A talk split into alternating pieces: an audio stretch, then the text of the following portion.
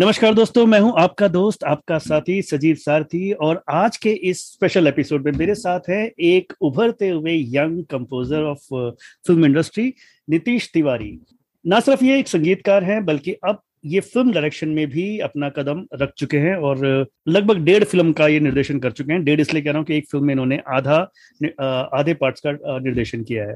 तो नितेश का मैं बहुत वेलकम करता हूँ अपने इस प्रोग्राम, एक मुलाकात ज़रूरी है। मैं नितेश, आपका बहुत बहुत स्वागत है रेडियो प्लेबैक इंडिया पर। Thank you so much sir आपने मुझे मतलब मौका दिया कि मैं इस प्लेटफॉर्म के ज़रिए आके लोगों तक अपनी बात रख सकूँ। Thank you so much sir ji, Nitesh, ये आपका प्लेटफॉर्म है और मैं आपसे ही आपके अनुभव पूछना पूछने जा रहा हूँ अभी।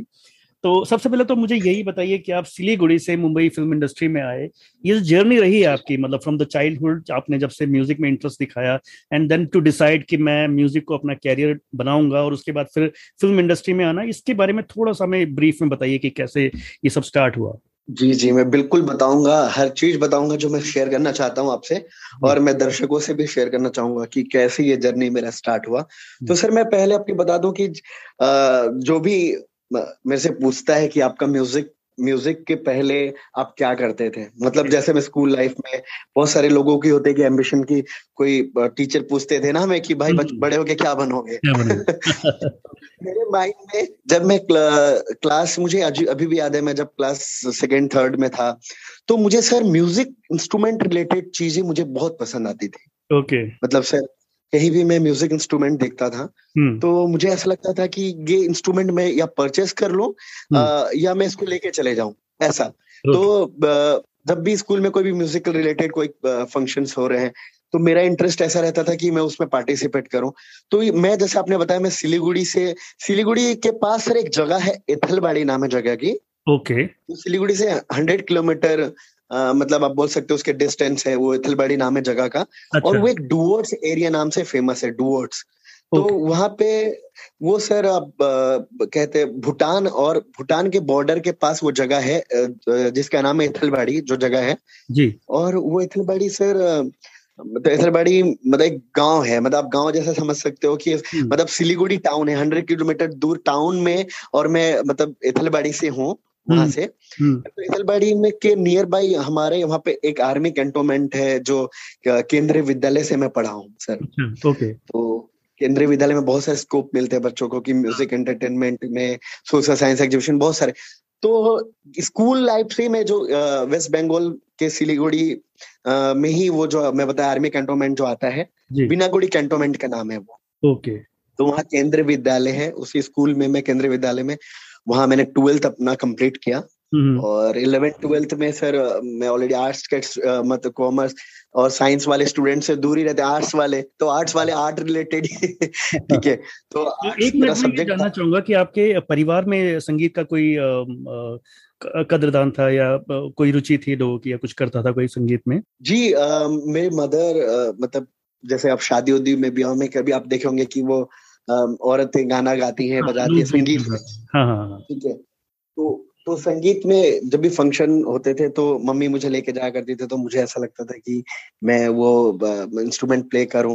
और मतलब मम्मी का ढोलक प्लेइंग देख के तो मुझे अच्छा लगता था कि अच्छा। मैं मैं मम्मी गाती से कहीं ना हाँ कहीं ना कहीं मदर के मतलब उसके वजह से ही आया होगा। और बड़े पापा ये लोग सब मतलब हमारे फ़ंक्शंस वगैरह में गाना वाना गाते होते रहते थे। लेकिन प्रोफेशन वाइज किसी का नहीं था और ना ही वो लोग जानते थे कि मैं as a Bollywood music composer and director किसी दिन बनूँगा। अच्छा मतलब आपने कुछ बताया नहीं उनको कभी कि मेरी रुचि इन चीज़ों में है? नहीं उनको पता था इनकी नितेश को रुचि इन चीज़ों में है लेकिन आपको पता है कि हमारे यहाँ वेस्ट बंगाल में म्यूज़िक का बहुत अच्छा कल्चर है आपको पता है। लेकिन क्या है कि जब उसको प्रोफेशन बनाने की जब बात आती है तो उनको लगता है भाई इसका कोई बैकग्राउंड नहीं है। हम्म। और तो कैसे वो आगे आएगा? कैसे मतलब आफ्टर ट्वेल्थ के बाद वो सोच रहे थे कि मैं ग्रेजुएशन कर रहा हूँ उसके बाद फिर मुंबई आऊँ। हाँ। ठीक है सर लेकिन मैं मैंने ये सोचा कि यार इतना टाइम क्यों देना जो जब मुझे जिस चीज़ में मेरे को इंटरेस्ट नहीं है वो हम्म। चीज़ क्यों करने जाऊँ? फिर मैं म्यूज़िक में ही मेरी रुचि थी तो फिर मैं मुंबई ट्वेल्थ कंप्लीट करने के बाद मैं मुंबई आ गया 2012 में। ट्वेल्थ मेरा एग्ज़ाम का रिज़ल्ट भी नहीं आया था सर मैं ट्वेल्थ में आ गया मुंबई। अच्छा। फिर मैं स्टार्ट हुआ फिर यहाँ पे एक मोंटी शर्मा जी हैं म्यूज़िक डायरेक्टर जिन्होंने रामलीला सावरिया यस उन्होंने किया था। तो मैं उनके पास ही आया था स्टार्टिंग में। हम्म। और फिर उनसे उनके साथ था उनसे कुछ हमने मतलब सीखा और साथ में उन्होंने काफ़ी एक्सपीरियंस शेयर किया। तो मुझे हम्म। मतलब पहला म्यूज़िक डायरेक्टर जो बॉलीवुड के मोन्टी जी वो वो मेरे साथ स्टार्ट मेरे स्टार्टिंग टाइम में थे वो।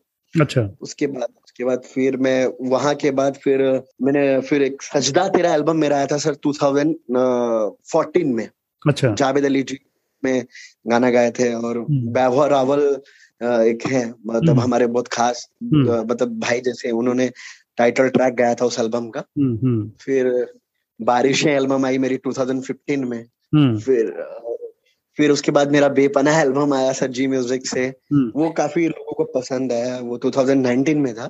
ये सारे एल्बम सिंगल्स थे सारे ये है ना? जी जी। नहीं सर पहला जो एल्बम था मैं बता जो जावेद अली जी से करवाया था तो बॉलीवुड लेवल का एल्बम था। उसके पहले हमने एक सच तुझे से जब मेरी उम्र सत्रह साल की थी हम्म। तो मेरा वो अंडर एटीन में एक एल्बम आया था सच तुझसे। हम्म। तो आईपीआरएस जो हमारी इंडियन परफॉर्मिंग राइट सोसाइटी है सर वहाँ पे मैं सबसे जूनियर मेंबर था जब मेरी एंट्री हुई थी अच्छा। समय। हाँ, हाँ।, हाँ सच तुझसे एल्बम था उसके तो वो एल्बम मेरा मतलब लोगों को लगा कि भाई ये म्यूज़िक कुछ अच्छा बना रहा है ऐसा वैसा। फिर उसी एल्बम हम्म। के बेस पे मुझे एक प्रोड्यूसर मिले जो मैंने एल्बम बनाया सजदा तेरा। नहीं बट अगर आपने जैसे कुछ सीखा नहीं तो फिर आपने प्रोग्रामिंग वगैरह कैसे करी फिर आ, संगीत पे मतलब सर मैं बचपन से बचपन से तो म्यूज़िक ऑलरेडी मैंने गाइडेंस तो लिया ही है स्कूल अच्छा, स्कूल में जाते थे तो वहाँ की जो म्यूज़िक टीचर थी हमारे कुमकुम चक्रवर्ती मैम है कुमकुम मैम नाम है उनका। तो हम्म। उन्होंने मुझे काफ़ी म्यूज़िक सिखाया बाकी मैंने हिंदुस्तानी संगीत और वेस्टर्न म्यूज़िक में मैंने तालीम लिया। मेरे जो टीचर भी रहे हैं जिन्होंने मुझे वेस्टर्न म्यूज़िक सिखाया है इंडियन म्यूज़िक समझाया है हम्म। तो ये मैंने ऑलरेडी स्टडी किया लेकिन इसके लिए बोलते हैं ना प्रोफेशनली लोग कोर्स करते हैं जैसे हाँ। हिंदू बनारस यूनिवर्सिटी से मान लीजिए कोई कर लेता है बी या इलाहाबाद यूनिवर्सिटी म्यूज़िक कोर्स करते हैं ऐसा आपने सुना होगा हाँ, और हाँ। लोग करते भी है ना सर संगीत में। लेकिन मैंने पढ़ाई से ज़्यादा मैंने प्रैक्टिकल ही किया है। मतलब मैं इंस्ट्रूमेंटल में पहले था मैं ग्रैंड पियानो प्ले करता था हम्म। तो मैंने पियानो का ऑलरेडी फिफ्थ ग्रेड किया Trinity London music college syllabus का मैंने स्टडी किया स्टार नोटेशन एंड म्यूज़िक में फिर मैंने राग्स वगैरह सीखे मतलब Indian music and western music दोनों मैंने सीखा है हम्म। मतलब सर मैं टेन परसेंट भी कोई मुझे बोले आता है तो मैं ऐसा कहूँगा कि हाँ मैंने नॉलेज है मुझे उसका। ऐसा नहीं कि मैं नॉलेज नहीं और ऐसे ही मैं प्रोग्रामिंग कर रहा हूँ गाना बना रहा हूँ। हम्म, जो मैं हम्म। बनाता हूँ मुझे पता है कि मैं कौन से ताल में बना रहा हूँ कौन सा राग है हम्म। कौन सा कॉम्पोजिशन है। इनकी ये चीज़ और मैं आने वाले सारे जो भी दर्शक मुझे सुन रहे हैं मैं बोला कि आप कुछ भी करो तो सीखो पहले वो ज़रूरी है। जब तक आप जाने जैसे बहुत लोग गाना गाते हैं उनको पता ही नहीं कि इसमें कौन सा स्केल बज रहा है क्या गाना हो रहा है। हम्म। तो ये ग्रामर जो है ग्रामेटिकली मैं पहले से ही मैं अलर्ट था कि नहीं मैं जो भी बजाऊं एटलीस्ट मुझे पता हो कि मैं क्या बजा रहा हूँ और क्या गा रहा हूँ। हम्म। तो कह सकते हैं नीतीश काफ़ी हद तक गॉड गिफ्टेड था आपके अंदर म्यूज़िक जो आपने इतनी जल्दी सत्तर साल की उम्र में आपने पिकअप किया एल्बम बनानी शुरू कर दी। So that is a big thing तो वो जो तो है सर जो पहला एक्सपीरियंस था जावेद अली के साथ वो कैसा था? जावेद अली मतलब वहाँ पे वो सर ऐसा एक्सपीरियंस है देखिए जब स्कूल में जब हम थे मतलब अब तो मैं स्कूल की बात करूँगा कि कॉलेज तक तो मैं गया ही नहीं ठीक है? तो जब क्या होता है कि जब हम उस टाइम पे जब जावेद अली जी का दिल्ली सिक्स में गाना आया था और हम्म। उस समय पिया हाजी अली और बहुत सारे गाने उनके उस समय गुजारिश एल्बम थी उनकी। हाँ. और जो एल्बम उनका एक एल्बम आया था sir A R Rahman ji उनको उस समय गाना बहुत सारा उनका गा रहे थे हाँ, हाँ। ए आर रहमान जी के लिए हम्म। जावेद अली जी जी जी तो मुझे भी लगता था कि यार ये कभी मेरे लिए कभी ना कभी तो मैं इनको गवाऊँगा मतलब मेरा ऐसा था कि हम्म। मेरे लिए भी गाएँगे क्या तो हम्म। मतलब जब मैं उनको फ़ोन करके मैंने उनसे बात किया कि मैं कि सर मैंने एक गाना बनाया आपके लिए और। आप मेरे लिए गाएँगे क्या? तो उन्होंने हम्म। बोला कि ठीक है दो लाइन सुनाओ मुझे। हम्म। तो मैं, मैं ऐसे फ़ोन पे तो मैंने मैंने उनको फ़ोन पे दो लाइन सुनाया। उसके बाद वो बोले कि आपको सुनाता हूँ।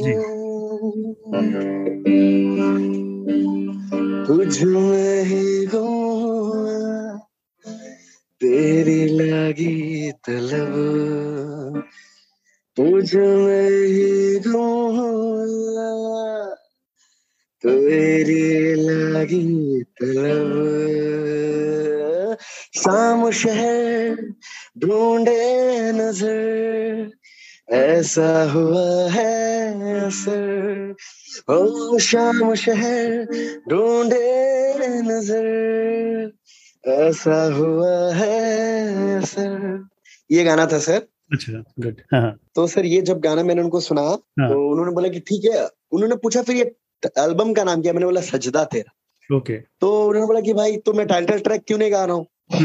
अच्छा। तो मैंने बोला कि कि सर आ, मैं चाहता हूँ आप ये मतलब एक मेरे लिए बहुत बड़ी बात भी थी उनको मतलब कन्विंस करना कि भाई टाइटल ट्रैक में एक वैभव रावल है वो गाएँगे। हम्म, और मैंने उनको बताया। फिर हम्म। मैं उनको बताया कि सर इसमें ऑलरेडी अनुराग मौर्य हैं हम्म, और आप इसमें हमारे सेलिब्रिटी मतलब सेलिब्रिटी सिंगर में आप ही हैं। मैंने उनको हम्म। क्लियर किया था कि हम्म, आप ही हैं। हम्म, तो उन्होंने बोला कि ठीक है मैं गाऊँगा। तो मैं बहुत खुश हुआ और वो आए स्टूडियो में और मेरे लिए उन्होंने गाना रिकॉर्ड किया। और सर वो सिलसिला आज ऐसा चल रहा है कि आज तक अभी 20-25 गाने सर मेरे लिए गा चुके हैं। अच्छा वाह क्या बात है। जी तो उसके बाद सर मैंने रिकॉर्ड जा, जावेद अली जी को जब रिकॉर्ड करने के बाद एक सर होता है ना कि एनर्जी मिल जाता है कि मैं हम्म। कोई सेलिब्रिटी सिंगर रिकॉर्ड कर चुका हूँ हाँ, हाँ, और एक प्रोफ़ाइल स्ट्रांग हो जाता है। तो उसके बाद अ, द- मैंने जावेद अली जी को बोला था स्टूडियो के अंदर कि सर क्या मैं आपको एक बार गले लगा सकता हूँ क्या? हम्म, हम्म, मुझे बिलीव ही नहीं हो रहा था कि वो मेरे साथ स्टूडियो में है। अच्छा। तो वो बहुत अच्छा एक्सपीरियंस था मेरे लिए। और इसके बाद तो सर सिलसिला चलता रहा फिर म्यूज़िक के बाद फिर डायरेक्शन में भी आ गया हम्म। और आगे चलता रहेगा। तो इतनी एल्बम्स आपने करी कोई ऐसा गाना जो आपको लगता है कि यार ये गाना मेरा ऐसा है जिसने मुझे इंडस्ट्री में एक अलग पहचान दी है? तो कौन सा गाना चुनेंगे आप? देखिए सर अभी तो जब तक मेरा फ़िल्म मचान रिलीज़ नहीं हुआ था जिसमें मैं डायरेक्टर हूँ हम्म, उसके पहले तो मेरा एक गाना जो बेपना वो सॉन्ग से मेरा मुझे एक पहचान मिला जी म्यूज़िक कंपनी से रिलीज़ हुआ था। जी। यस नितेश है ये। और अच्छा। अभी तो थोड़ा सा ये सुनाते चलिए हम आगे। हाँ सर मैं सुनाता हूँ। तेरा ही मुझमें नशा तेरी ही आवारी खामोश है लफ्ज मेरे यूँ लग रही कमी। बेपना प्यार था बेपना प्यार है। बेपना प्यार था। बेपना प्यार है। Thank you sir O Nitesh very beautiful बहुत अच्छा है। तो सर ये जब गाना रिलीज़ हुआ बेपना 2019 में तो उसके बाद काफ़ी लोगों को ये पसंद आया क्योंकि उसकी वीडियो में मैं भी फीचर हुआ था तो एक फेस वैल्यू भी बनी कि हाँ भाई ये नितेश है। हम्म, हम्म, हम्म, ऐसा। हम्म, तो उसके बाद सर बेपना के बाद अभी जो मैंने मूवी का ज़िक्र किया था हम्म, अ, मचान अभी जो हाल ही में मेरा भी रिलीज़ हुआ है सर 22 जनवरी को रिलीज़ हुई है ये। हाँ हाँ। और शिमारू ने डिस्ट्रीब्यूशन किया है फ़िल्म का। हम्म। और सर ये एड्स रिलेटेड मूवी है it's based on AIDS movie है ये। अच्छा। और काफ़ी अच्छा एक्सपीरियंस मुझे मिला एज अ डायरेक्टर इस मूवी में। तो सर इसमें गाना है बद्रा से बाजी लगी है जो शाहिद मालिया जी ने गाया है। वो सर वो वो ज़बरदस्त सॉन्ग बहुत बढ़िया बढ़िया बढ़िया। वो गाना मैं आपसे सुनूँगा लेकिन उससे पहले मुझे ये बताइए कि ये आप इतना अच्छा जब आप म्यूज़िक कैरियर में अच्छा कर रहे थे तो अचानक फ़िल्मों में डायरेक्शन का कैसे चांस बना? जी ऐसा मतलब चांस बना सर ये तो दो तरीके की बात है। एक तो मैं ये भी कहता हूँ कि अच्छा अपॉर्चुनिटी मिला मैं डायरेक्शन में आया। लेकिन मेरे कल कभी मैंने ऐसा नहीं सोचा था कि मैं मैं चाहता था हमेशा कि मैं डायरेक्शन ही करूँ क्योंकि कई बार क्या होता है सर कॉमर्शियल के चक्कर में ना हम्म, म्यूज़िक डायरेक्टर अपना म्यूज़िक नहीं बना पाता है। मतलब क्या कि जब प्रोड्यूसर से हम मिलते हैं और डायरेक्टर जब मैं उनको अपना गाना सुनाता हूँ तो हम्म, सर ये बॉलीवुड इंडस्ट्री में थोड़ी एक प्रॉब्लम ये है कि जो नए लोग आते हैं उनके साथ ऐसा होता है कि डायरेक्टर जो बैठ के यदि मुझे सुन रहा है वो चाहता है कि मैं म्यूज़िक उसके तरीके से बनाऊँ। हम्म, ओके और जो प्रोड्यूसर है उनकी डिमांड वो रहती है हम्म, कि भाई जो कॉमर्शियल चल रहा है मैं वो बनाऊँ। अभी मान लीजिए कि मेरे अ, मैं जो गाना बनाना चाहता हूँ जो मैं जो मेरे अंदर जो म्यूज़िक है हम्म, उसे जब तक मैं ठीक से निकाल नहीं पाऊँ दर्श- दर्शकों को मैं सुना नहीं पाऊँ समझा नहीं पाऊँ तो हम्म, मैं कैसे अपनी म्यूज़िक दे पा रहा हूँ? मैं तो कॉमर्शियल हो गया हूँ जैसा लोग कह रहे हैं मैं वैसे ही बना रहा हूँ। बिल्कुल बिल्कुल। तो ये कहीं ना कहीं सर मेरे साथ ऐसा इंसिडेंट हुआ कि मैंने किसी प्रोड्यूसर को गाना सुनाया। हम्म, हाँ ये बात है कि हमें सिचुएशन बताए जाते हैं कि देखो यहाँ पे हीरो हीरोइन मिल रहे हैं हम्म, यहाँ वो बिछड़ रहे हैं तो यहाँ रोमांटिक सॉन्ग चाहिए सैड सॉन्ग चाहिए। हम्म, तो अभी सर पता है क्या हो गया इंडस्ट्री में कि यदि डॉक्टर के पास जैसे लोग जाके ये कह दे कि भाई मुझे ये मेडिसिन लिख दो डॉक्टर को देखना नहीं है वो खुद ही हाँ। बोलेंगे आप लिख दीजिए तो मेरे पास जब क्योंकि सर स्टार्टिंग में ही बड़े ब्रेक्स नहीं मिल सके जैसे बड़े प्रोड्यूसर जो हमारे इंडस्ट्री में ऑलरेडी स्टेब्लिश हैं जैसे हम्म। करण जौहर जी हैं अपना महेश भट्ट जी है तो इन ये समझते हैं आर्टिस्ट को लेकिन वहाँ हम्म। तक पहुँच अभी वहाँ तक पहुँच जब जब बनाना चाह रहे थे तो उस वक्त क्या हो रहा था कि बहुत सारे कंडीशंस थे कि भाई गाना हम्म। भेज दो सुनेंगे हज़ारों म्यूज़िक डायरेक्टर हैं जो मेल कर रहे हैं उन्हें तो सर वो मतलब वो टाइमिंग मैच होना और जहाँ तक अभी आप तो पहले जैसा तो है नहीं कि किसी ने किसी को सुना और स्टार बना दिया। हम्म, हम्म। तो मैंने स्टार्टिंग से ही कुआँ खोद के ही रोज पानी पिया है। तो स्टार्टिंग से मेरा ऐसा था कि फिर यही मतलब आपको मैं फिनिश कर रहा हूँ बात।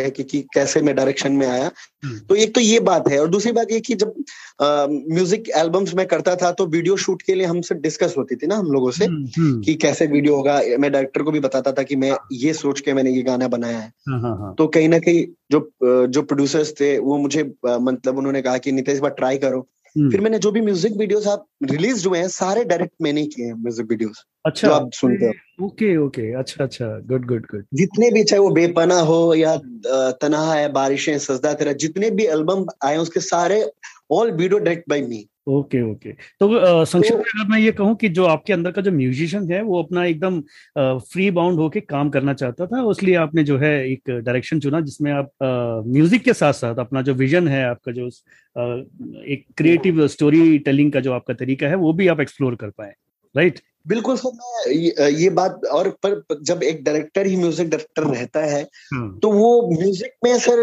मतलब वो अपनी जी जान लगा देता है और मेरा तो ऑलरेडी मतलब मेरे ब्लड में ही म्यूज़िक है हाँ। तो मैं जब भी बनाता हूँ और या कोई भी एल्बम बनाता हूँ तो मैं सोचता हूँ कि लोगों को म्यूज़िक सर सबसे पहले दिल को छूना चाहिए यदि किसी के दिल को म्यूज़िक छू जाता है हम्म। तो उसका पिक्चर जब वो पिक्चर देखता है या वो उस एल्बम का डायरेक्शन देखता है तो उसको भी मज़ा आता है क्योंकि मैं म्यूजिकली सोचता हूँ हर चीज़ हम्म, तो ये जो पहली फ़िल्म थी आपकी एक एक ही आशा या एक थी आशा है ना हाँ, हाँ। तो वो वो फ़िल्म जो है वो अपने डायरेक्शन से में वहाँ से एंट्री करी तो वो फ़िल्म कैसे स्टार्ट हुई मतलब वो आपके आ... एक आशा रिलीज़ अभी नहीं हुई लेकिन सबसे पहले सर मैंने एक आशा के पहले जो मैंने मूवीज़ किए हाँ. तो उसमें सर जैसे मचान मूवी है वो एज अ मेरा first debut movie as a director आप कह सकते हैं अच्छा। वो डायरेक्ट करने के बाद मुझे एक आशा मिला था। तो सर एक आशा जो मूवी अभी रिलीज़ नहीं हुई है ऑलरेडी फ़िल्म फेस्टिवल में ट्वेंटी इंटरनेशनल अवार्डेड मूवी है सब्जेक्ट हाँ, काफ़ी काफ़ी डिफरेंट है मेरे हिसाब से शायद वो। पाँच जेंडर का मूवी है सर की लाइफ के ऊपर है है ना? जी जी जी जी। तो सर अभी बताता हूँ ये मूवी फ़िल्म फेस्टिवल्स में ये मूवी ऑलरेडी चल रहा था। हम्म, हम्म। जब प्रोड्यूसर से मेरी मुलाकात हुई थी जिनका मयूर कटारिया जी उसके फ़र्स्ट डायरेक्टर है वो। अच्छा।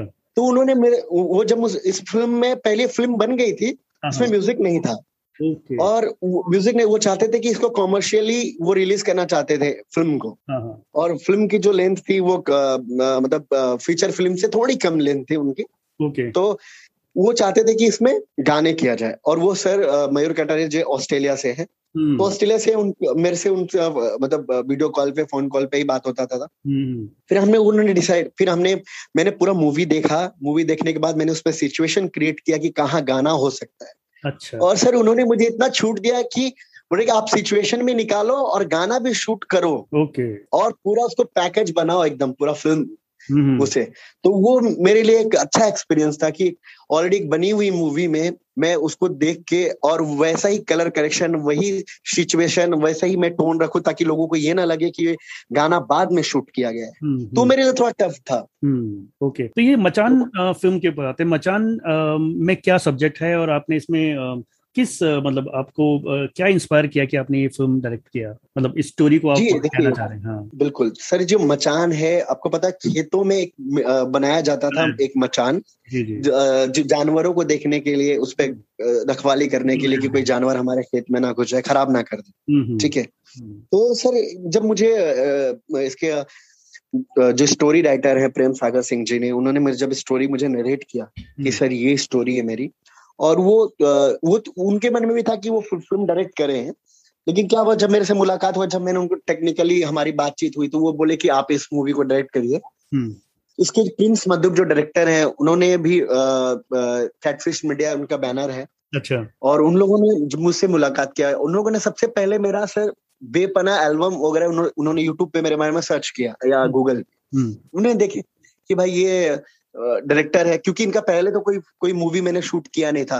और जो भी शूट हुई है सर वो अभी कुछ रिलीज़ बाकी है। जब तक जब रिलीज़ हो जाता है तभी हम मानते हैं कि वो मेरा पहला जी जी। प्रोजेक्ट है। तो मैंने जब मुझे स्टोरी उन्होंने बताया कि मैंने पूरा डिस्कस किया उनसे स्टोरी के बारे में कि और उन्होंने मुझे ये बताया कि ये एड्स मतलब एड्स इसमें कॉन्सेप्ट है। एक कजरी नाम की इस करेक्टर है इसमें लड़की है। और भोला शंकर नाम का लड़का है जो नाम से नाम भी भोला है और ऑलरेडी वो भोला ही है उसका कैरेक्टर और ये यूपी बेस्ड स्टोरी है उसका बैकड्रॉप पूरा यूपी है। और ऐसे गाँव की स्टोरी है जहाँ अभी तक इलेक्ट्रिसिटी भी नहीं पहुँचा है। ओ अच्छा। मतलब हाँ तो और सर मुझे तो जब उन्होंने जब मुझे वो स्टोरी सुना रहे थे तो मुझे लगा था कि वाकई में ये मतलब बोल सकते कि हाँ आज से दस साल पुरानी फ़िल्म है। लेकिन जब मैं उस गाँव में शूट करने गया था अर्जुना मऊ एक गाँव है जहाँ पे मैं फ़िल्म शूट किया यूपी में। और जब जब मैं वहाँ लोगों से मिला तो आ, मुझे मुझे ऐसा लग रहा था कि मैं सही में बीस पच्चीस साल पीछे चला गया हूँ। मतलब आज भी गाँव में ऐसा सिचुएशन है जो मैंने मूवी में दिखाया है। हम्म। हाँ इलेक्ट्रिसिटी तक नहीं आई है तो फिर वो वाकई निंदनीय है काफ़ी राइट बिल्कुल सर और आ, मैं मुझे इत, इतना बुरा लग रहा था उस वक्त कि हम्म, हम्म। मैं जो शूट कर रहा हूँ वो आज की आत्मकथा हो गई वो। हम्म तो आ, अब ये मचान आ, किस ओटीटी प्लेटफॉर्म पे आ रही है या थिएटर में आ रही है? कहाँ पे ये हम इसको देख पाएँगे? जी मचान फ़िल्म देखने के लिए सर जियो सिनेमा पे मूवी है अच्छा। शिमारो के ओटीटी प्लेटफॉर्म पे है। ओके और एयरटेल एक्सट्रीम पे है वी आई वोडाफोन पे भी है। और यदि कोई इसे देखना चाहता है मूवी तो वो Videocon Tata Sky DTH हर जगह मूवी अवेलेबल है सर अच्छा अच्छा। तो अभी तक इसका रिस्पांस आपको आपने बताया काफ़ी अच्छा आपको मिला है। खासतौर पे गाने इसके मैंने सुने मुझे गाने इसके बहुत पसंद आए और जिस गाने का भी आपने ज़िक्र किया शाहिद मलिया के साथ जो आपने गाना किया है तो एक तो ये गाना मैं आपसे सुनूँगा लेकिन थोड़ा सा इस गाने के एक्सपीरियंस भी हमें बताइए। शाहिद के साथ आपने बहुत डिटेल में काम किया है तो बहुत अच्छे सिंगर हैं वो उनके बारे में कुछ बताइए और उनके साथ ये जो गाना आपने खास तौर पर किया है इसके कुछ एक्सपीरियंस अगर है तो वो शेयर कीजिए और फिर ये गाना भी सुनाइए हमें आप। बिल्कुल सर पहले तो मैं आपको बताऊँ कि जब शाहिद जी को मैंने बात शाहिद मालाजी से बात। उसके पहले सर मैंने एक एल्बम आया था मेरा शाहिद मालाजी के साथ हम्म। मोहब्बत नाम था एल्बम का। हम्म। मोहब्बत। तो मोहब्बत एल्बम ये वीनस एंटरटेनमेंट ने रिलीज़ किया था 2017 ओके तो उस टाइम पे मेरी उनसे मुलाकात हुई थी और जब मैंने दोबारा उनको फ़ोन किया कि सर एक गाना है और फ़िल्म का नाम है मचान तो उन्होंने पूछा कि मचान बहुत इंटरेस्टिंग टाइटल है। हम्म, तो उसमें कौन सा गाना है? मैंने बोला कि उसमें गाना है बदरा से बाजी लगी है हम्म। बदरा से बाजी लगी है ये हम्म। गाना है तो हम्म। उन्होंने वो बदरा से बाजी उन, उनको बहुत अच्छा लगा मतलब ये लिरिक्स तो उन्होंने मुझे बोला कि उन्होंने मैंने उनको बोला कि सर एक बार मैं आपको गाना भेज देता हूँ एक बार आप सुन लीजिए। तो उन्होंने बोला यार गाना मेरे को सुनना नहीं मैं आ जाऊँगा गाने के लिए। अच्छा। हाँ मुझे पता है कि अच्छा गाना है लेकिन मैंने तभी एक कंपोजर का रहता है ना कि सर कुछ स्केल हम्म। ऊपर नीचे करना है क्या? या कुछ देख लीजिए कंफर्ट जोन में। हम्म। तो मैंने उनको भेज दिया व्हाट्सएप पे गाना सर ने सुना। और तुरंत मुझे फ़ोन किया कि ये कब रिकॉर्ड कर सकते हैं? अच्छा। तो वो मुझसे पूछ रहे हैं। तो मैंने बोला कि कि आ, सर आप बता दीजिए। बोलते मैं इस गाने के लिए हमेशा फ्री हूँ। हम्म, तभी भी रिकॉर्ड कर सकते हैं। हाँ। तो जब मैं उनसे मैं उनसे मिला और स्टूडियो आए वो और उन्होंने मतलब सर दो घंटे में उन्होंने जो चार चाँद लगा दिया वो हम्म। आज भी मतलब लोगों के दिल में इतना बसा है कि आप सर पिक्चर 2.5 मिलियन यूट्यूब पे शिमारो यूट्यूब यूट्यूब पे हो चुका है यूट्यूब चैनल पे। अच्छा। और लगभग सर हज़ारों कमेंट्स हैं लेकिन उसमें से ज़्यादा कमेंट्स एक ही चीज़ पे है कि बदरा से बाजी लगी है जो सॉन्ग है हम्म, हम्म। ये दिल को छू गया है। और हम्म। लोग मूवी देख के ये बता रहे हैं कि मतलब उनको रोना आ जा रहा है इमोशन बहुत इमोशनल मूवी है सर। यदि आप देखोगे आ, मैं चाहता हूँ आप देखें और जो हमें सुन रहे हैं वो भी देखें ये मूवी काफ़ी सीख मिलेगा इस मूवी से। हाँ हाँ ठीक है। तो सर मैं दो लाइन सुनाना चाहूँगा जी जी बिल्कुल बिल्कुल सुनाइए। आज बरस जर अखिया फिर से तरस खर अखिया उमड़ घुमड़ अरे अखिया अखिया बदरा से बाज लगी है। रे तेरी बदरा से बाज लगी है। रे तेरी बदरा से बाज लगी है। Thank you sir very beautiful very beautiful और ये लिखा किसने है इस गाने को? जी इस गाने को लिखा है प्रेम सागर सिंह जी हैं इनके राइटर उन्होंने ये गाना लिखा और सर ये गाना जब गा रहे थे शायद माल्या जी हम्म। तो मुझे बोल रहे थे कि यार बीच बीच में रुक जा रहे थे वो। हम्म। बोल रहे यार वो एकदम कनेक्ट हो जा रहा है। मतलब अच्छा। पूरा मतलब मुझे ऐसा लग रहा है कि उन्होंने मुझे फिर वो शेयर किए बात की कि वो पंजाब से है ना शायद मालिया जी। हाँ, हाँ। तो उन्होंने बताया कि वहाँ पे जो खेतों में लोग काम करते हैं और जो मचान वो सारी चीज़ें उनके आँखों के सामने सब दिख रहा था। हम्म, तो वो बोल रहे थे कि ये उस समय ही मतलब आभास हो गया था कि ये गाना कनेक्ट करेगा लोगों को। हाँ ये वाकई कनेक्ट करता है क्योंकि इसकी धुन बहुत प्यारी है बहुत एकदम रूरल सेटिंग वाली धुन आपने बनाई है और गाया तो उन्होंने काफ़ी अच्छा ही और लिखा भी बहुत अच्छा किया आप मेरे कॉम्प्लीमेंट सबको दीजिएगा जो भी इस गाने से जुड़े पक्का पक्का सर बिल्कुल। आप आपके आपका जो कॉम्प्लीमेंट है ये तो पूरा दुनिया सुनेगा सर। जी। अच्छा ये आपके जो म्यूज़िक को हम दो दो मेन एलिमेंट्स आपके म्यूज़िक के देखें तो आप में सूफीज्म भी है और रॉक भी है। तो ये आपने कई बार इसका फ्यूजन भी किया है। एंड इन दोनों मतलब ये जॉनर है इनके प्रति आपकी जो रुचि है वो इतनी ज़्यादा क्यों है? और किस किस आर्टिस्टों से आप इंस्पायर होते हैं स्पेशली सूफी के लिए तो वो हमें थोड़ा सा बताइए जी जहाँ सूफी म्यूज़िक की बात आती है सर तो सूफी म्यूज़िक एक रूहानियत से जैसे रूहानी हम्म, हम्म। तो हो जिसमें जैसे लिरिक्स हम्म। में जो रूह को छू ले और सूफी का मतलब एक एक साफा बोलते हैं ना मतलब एक पुराने कपड़े उपड़े उससे वो सूफी बना मतलब। तो जो सूफी म्यूज़िक है सर वो आपने सुना होगा जैसे नुसरत फतेह अली खान जी सूफी सॉन्ग्स गाते थे। ठीक है? तो सूफी का मतलब ये नहीं कि कोई खुदा का इबादत हो सूफी का मतलब ये होता है कि वो जो शब्द हो वो प्योरिटी हो उसमें शब्दों में उसके लिरिक्स में।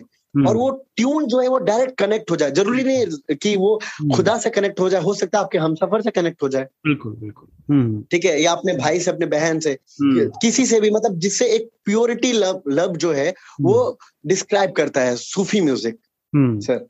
जी। तो वैसे ही सर जो रॉक म्यूज़िक है रॉक म्यूज़िक में देखिए रॉक म्यूज़िक मैं ऑलरेडी जैज पॉप ये सब करता था। हम्म, तो हम्म। जो अभी ज, मतलब जो इंस्ट्रूमेंट इंस्ट्रूमेंटल पे डिफरेंट हो जाता है। जैसे मान लीजिए रॉक म्यूज़िक की हम जब बात करते हैं हम्म। तो मान लीजिए कि उसमें फिर electric music electric guitar drums वगैरह ये सारे इंस्ट्रूमेंट यूज़ होते हैं। तो हमारा जो बॉलीवुड इंडस्ट्री है सर ये लोग क्या करते करते हैं कि हम लोग फ्यूजन म्यूज़िक क्रिएट करते हैं। मतलब वो जैसे आपने अभी रिक्रिएट भी जितने गाने सुन रहे हो आप चाहे वो तुम्हें दिल लगी नुसरत जी के हों और जितने गाने भी आ रहे हैं जो नुसरत जी ने जो भी गाए हैं उसे मॉडर्न मिनट में लोग प्रेजेंट कर रहे हैं। पहले वो प्योर सूफी इंस्ट्रूमेंटल यूज़ किया जाता था इंस्ट्रूमेंट म्यूज़िक हम्म। में था। हम्म। धुन वही है लेकिन हम्म। उसका जो ट्रीटमेंट है वो आप सुन के आपको लगेगा कि इसमें रॉक का भी फील मिल रहा है आपको इंस्ट्रूमेंट वाइज लेकिन धुन वाइज आपको सूफी मिल रहा है।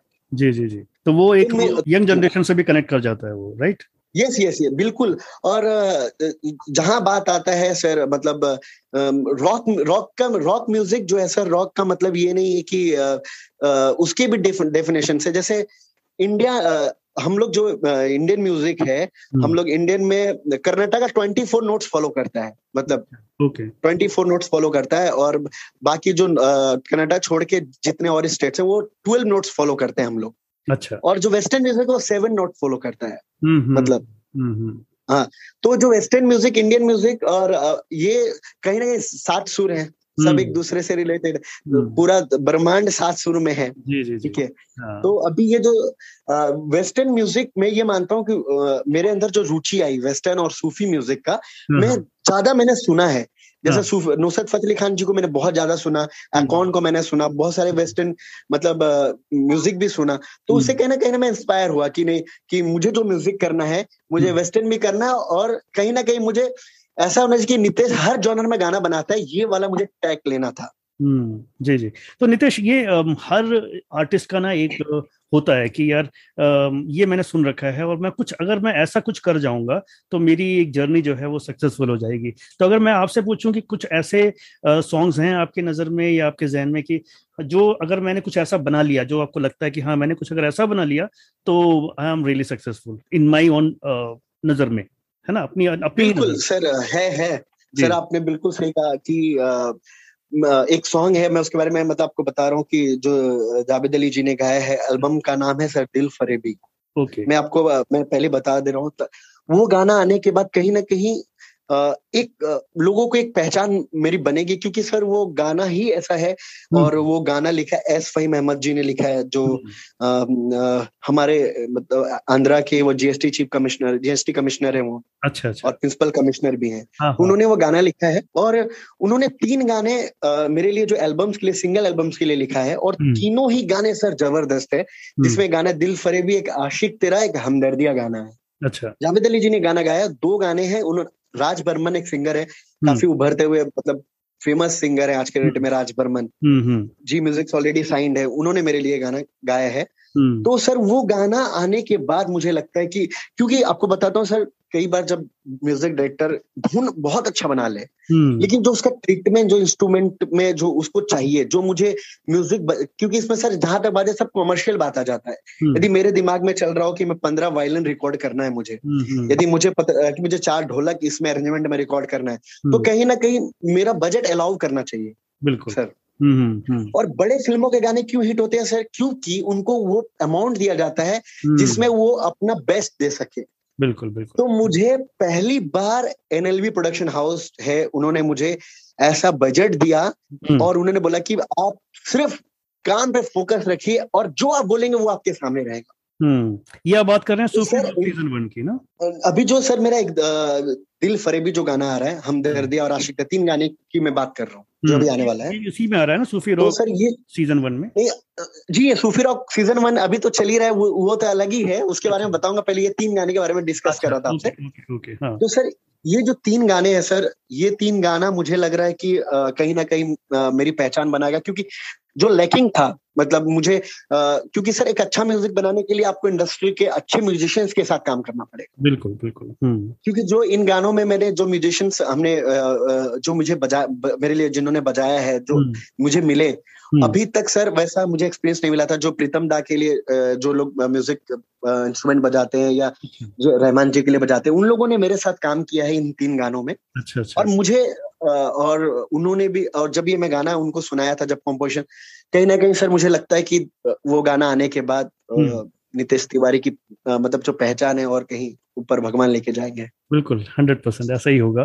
तो नितेश जाने से पहले सूफी रॉक एल्बम के बारे में भी कुछ बताइए और कुछ उसमें से भी सुनाइए हमें। सूफी रॉक बिल्कुल सर।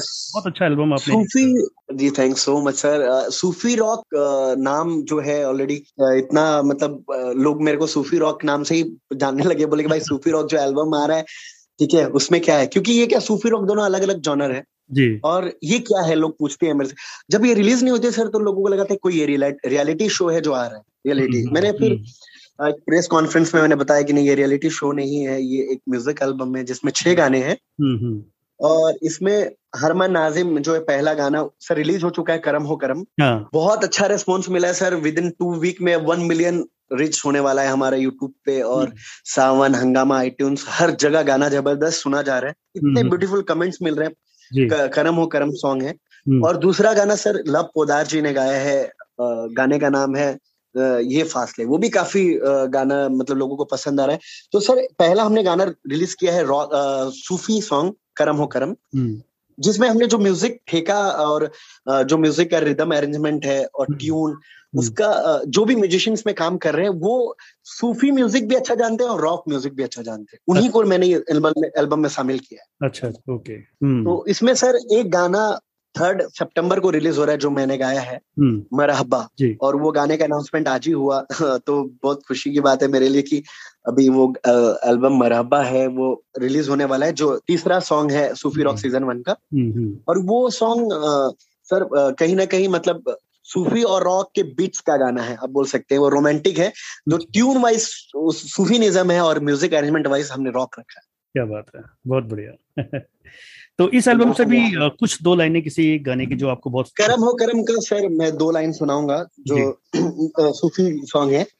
उसके बाद फिर मैं आपको फासले की भी दो लाइन सुनाऊँगा। बिल्कुल। करम हो करम मेरे खुदा अब न कोई तेरे सिवा। करम हो करम मेरे खुदा अब ना कोई तेरे सिवा। करम हो करम मेरे खुदा, अब न कोई तेरे सिवा। माना है तुझको खुदा, हो गया हूँ बंदा तेरा। सजदे में झुकता हूँ, सुन ले तू मेरी दुआ। करम हो करम, मेरे खुदा, अब न कोई तेरे सिवा करम हो करम, मेरे खुदा। अब ना कोई तेरे सिवा करम हो करम, मेरे खुदा। अब न कोई तेरे सिवा।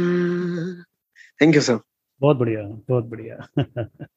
सर ये करम हो करम आ, काफ़ी लोगों को अच्छा लग रहा है। और इसमें सर लव पोदार जी हैं वो हाँ। हमारे वेस्ट बंगाल से हैं और जहाँ से मैं हूँ। अच्छा। तो उसने उन्होंने एक गाना गाया इसमें ये फासले। हाँ ओके। वो मैं चाहता हूँ दो लाइन आपको सुनाऊं. वो रॉक गाना है सर। अच्छा। वादे जो हुए थे तेरे मेरे दरमिया जब किस बात को लेकर पूरे ना हुए अब ये फासले ये फासले ना जाने क्यों बढ़ गए? ये फासले ये फासले ना जाने क्यों बढ़ गए? Thank you so much sir बहुत बढ़िया नितेश। तो आपके आपका जो म्यूज़िक है उसमें एक रूहानी अंदाज है सूफी का और आपकी म्यूज़िक में वो फ्रेशनेस भी है रॉक वाली और आपको हमारी पूरी टीम की तरफ़ से ढेर सारी शुभकामनाएँ। जो भी प्रोजेक्ट आपके आने वाले हैं जो जल्दी ही आप करेंगे आने वाले समय में उन सब के लिए आपको बहुत बहुत। बधाई। हम तो ये दुआ करेंगे सिंगरों के साथ गाने बनाए और अच्छे गाने बनाए बेहतरीन गाने बनाए। तो बहुत सारी सर आपसे विदा लेते हैं। बहुत अच्छा लगा आपने thank you so much thank you so much sir आपने इतना टाइम दिया मुझे और सुनने के लिए। ठीक है thanks a lot sir thank you so much once again hello everyone this is Nitesh Tiwari here music composer and film director from Bollywood industry radio playback India आप लोग इसे सब्सक्राइब करें और इस चैनल को आप लोग फॉलो करें। और ये ऑल ऑडियो प्लेटफॉर्म पे अवेलेबल है आप जाए सुने और यूट्यूब प्लेटफॉर्म पे यूट्यूब प्लेटफॉर्म पे जाके आप सब्सक्राइब करें। थैंक यू सो मच नमस्कार यह है radio playback India radio playback India Radio Playback